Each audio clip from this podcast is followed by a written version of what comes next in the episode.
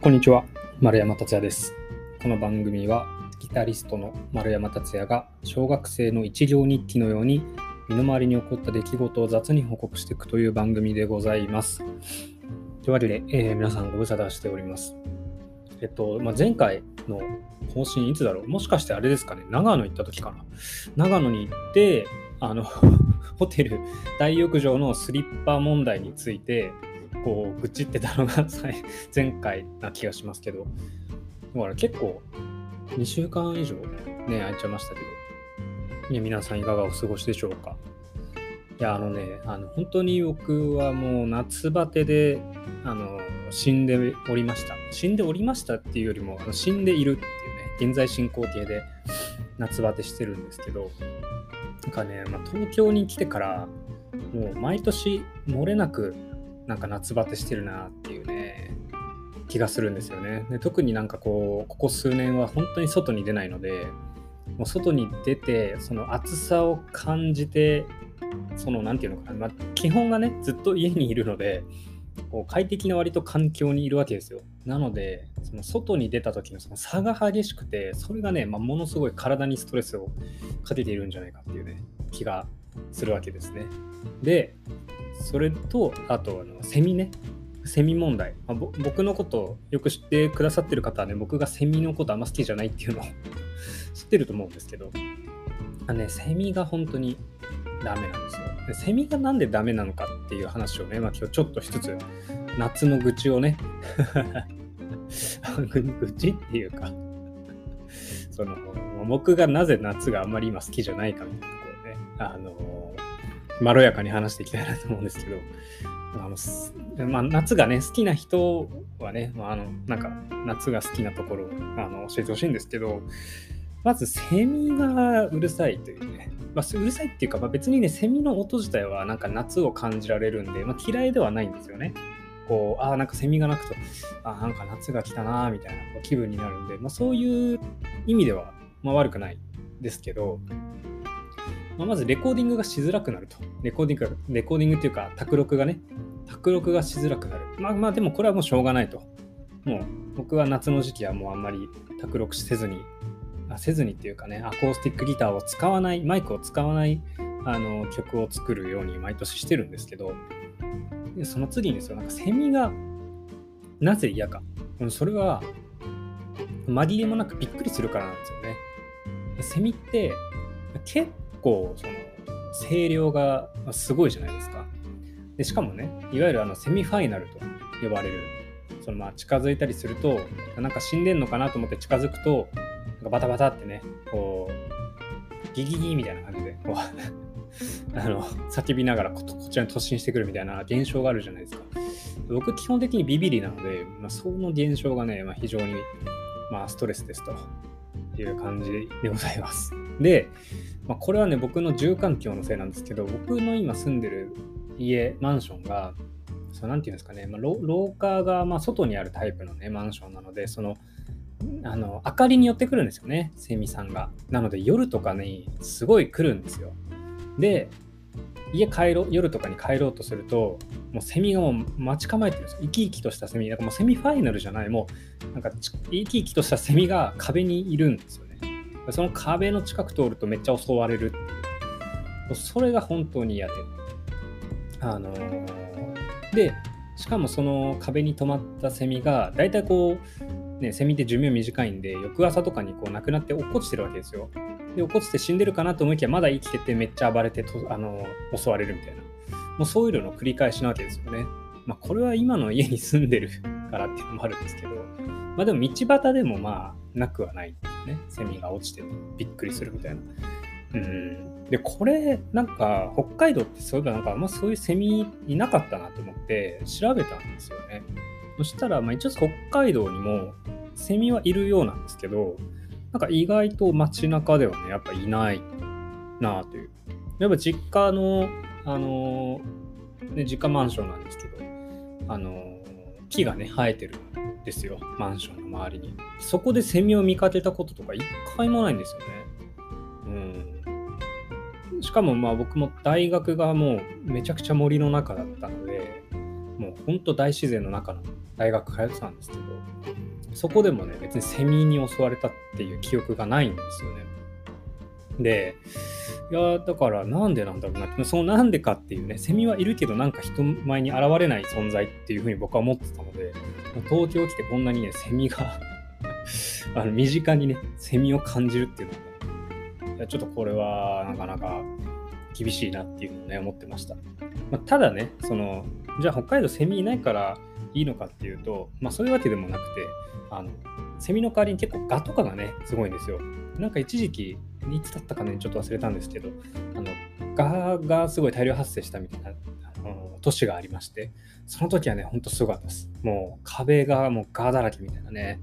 気持ち悪い。で、ガーがこう、これ、ね、苦手な人いたら本当ごめんなさいって感じなんですけど、あの、卵とか産むんですよね。で、あれあの卵とかがね、すごく壁、あの掃除しづらいというか、落ちにくいみたいなね。すごい固まるみたいな感じでね、そういう日があったりしたんですけど、まあ、でも僕からするとまだ蚊の方がね、ちょっとマシなんですよ。なぜなら、セミよりもそんな大きくないし、あの、なんだ、あの、泣かないからいいなっていう。僕びっくりするのがなんで、セミがね、やっぱあの、羽音と鳴き声がね、びっくりするんで、ちょっとね、嫌だなということは思ってるわけですね。まあだからこれはもう東京にいる限りセミとはね、そういう付き合い方をしていかなきゃいけないのかなって、ね、思うんで、ちょっと嫌な、あのね、あれなんですけど。で、もうしかもまあ夏、まあセミに限らずですよ。あの、これはもう本当に、あの、ただのね、この愚痴大会みたいになってるんですけど、これね、まあ、まず大前提としてですよ。これ僕の悪いところと、僕が悪いし、あの、こうみんな北海道民の悪いところな気がするんですけど、結構北海道出身の人って、なんか北海道至上主義みたいな人が多い気がするんですよね。僕はもうこれ本当に怒られることを承知の上で言うと、北海道、まあ北海道っていうか、結構札幌至上主義みたいなところがあって、なんかこう結構、まあ札幌ももちろん生まれ育ってるんで20年以上住んでるんですけど、そこからね、あの、まあ関東地方、えー、3カ所ね、住みましたけど、やっぱね、あの、どこに住んでも、なんかこう札幌には勝てないなみたいなところを思っちゃってる節があって、まあ、本当これ怒られてもしょうがないんですけど、結構ね、その札幌市場主みたいな。で、結構、まあ、仕事のこと考えなかったらみんな札幌がいいよねっていう話はよくしたりするんですよね、友達も。で、まあ、それの一つとして、やっぱ家の問題があるんですよ。北海道、いやでも冬厳しいんでしょみたいな言われたりするんですけど、まあ、北海道もまあ確かに厳しいですよね、冬は。ただ、北海道の家って夏が涼しくて、えーと、冬があったかいんですよね。まあ、よく言う話だと思うんですけど、でそれの一個要因としてあるのが二重窓なわけですよ。北海道の家って冬 あのめちゃくちゃ寒いんで基本的に窓が二重になってるんですよね。でだから多分賃貸どんなマンション借りてもよっぽどボロくない限り多分二重窓になってるはずなんですよ。なのでまあ、冬は、まあ、しかもちゃんとね、断熱材が多分壁入ってると思うので、冬はあったかいと。で、やっぱこっちに来ると、東京の絵で二重窓って相当いい家じゃないと多分ないと思うんですよね。で、一方でその東京の家僕、まあいろいろ住みましたけど、やっぱり夏大体すごい暑いし、冬はすごい寒いんですよ。マンション、あの鉄筋のマンションでね。で、やっぱこの窓が違うんじゃないかって思っていて で、じゃなんで二重窓じゃないんだろうなと思って調べたんですよ。そしたらまあ、なんでかっていうと、もうコストがかかるっていうのがまあ大前提としてあると。ただ、これすごい、あの、そこに記事に書いてあったのは、なんか、日本の住宅は遅れてるみたいな。もう、進んでるとかもう全部二重窓だからみたいな書いてあって。で、その、結局、あの二重窓ってじゃあデメリットがあるのかというと、まあ、お金がちょっとかかるぐらいなんですよね。で、あの調べたら二重窓ってほぼメリットしかないんですよ。で、なんかデメリットに書いてあったのが、まあ、二重なので開けるのがちょっとめんどくさいみたいな書いてあったんですけど、二重窓なんて開けるの あの1秒プラスぐらいになるぐらいなので、全然そこはあのデメリットにはまあ入らないなとは思うんですよね。なので、もう早くね、東京の部屋 いや、二重窓にしてほしいなってずっと思ってます。だからもう二重窓って曲書こうかなっていうぐらいね、もう早く二重窓、あの 世間に 広めたいなと思ってるわけですよ。えー、あのなのでこの家もですねまあ今僕が住んでる家はちょっと何て言うんでしょうねあの謎の間取りをしてるんでなかなかね部屋がこう涼しくなりづらいというかちょっとこうあの何て言うのかな。あのあんまりよろしくないんですよその換気周りが。ね、構造上だと思うんですけど。だからねそれもあってちょっとなかなかこう夏は暑いしね。あのでもエアコン入れるとエアコンはエアコンの風でちょっと調子悪くするしみたいな、ね、喉痛くなるしみたいなのがあったりして。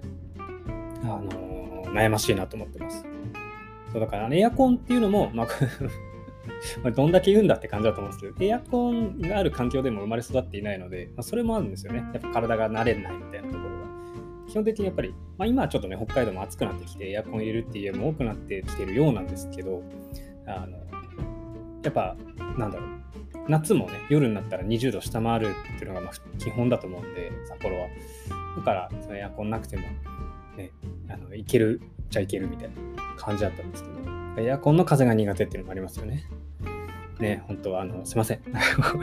東京の悪悪口しか言ってない。ね、本当ごめんなさいって感じなんですけど、まあね、東京は東京でいいところで、多分もちろんたくさんいっぱいある。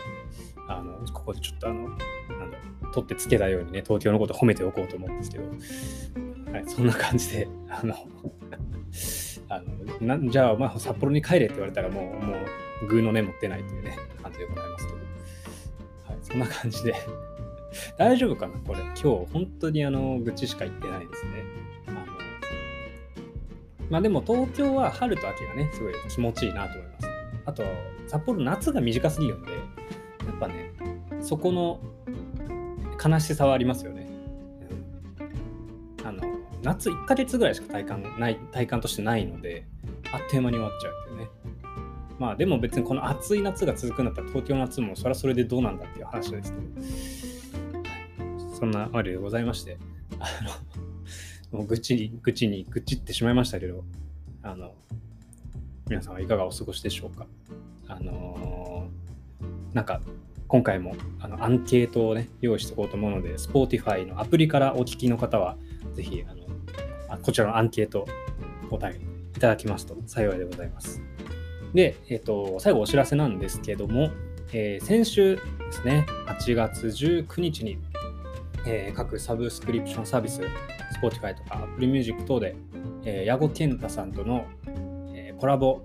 シングル、ユニゾンという曲がリリースになりました。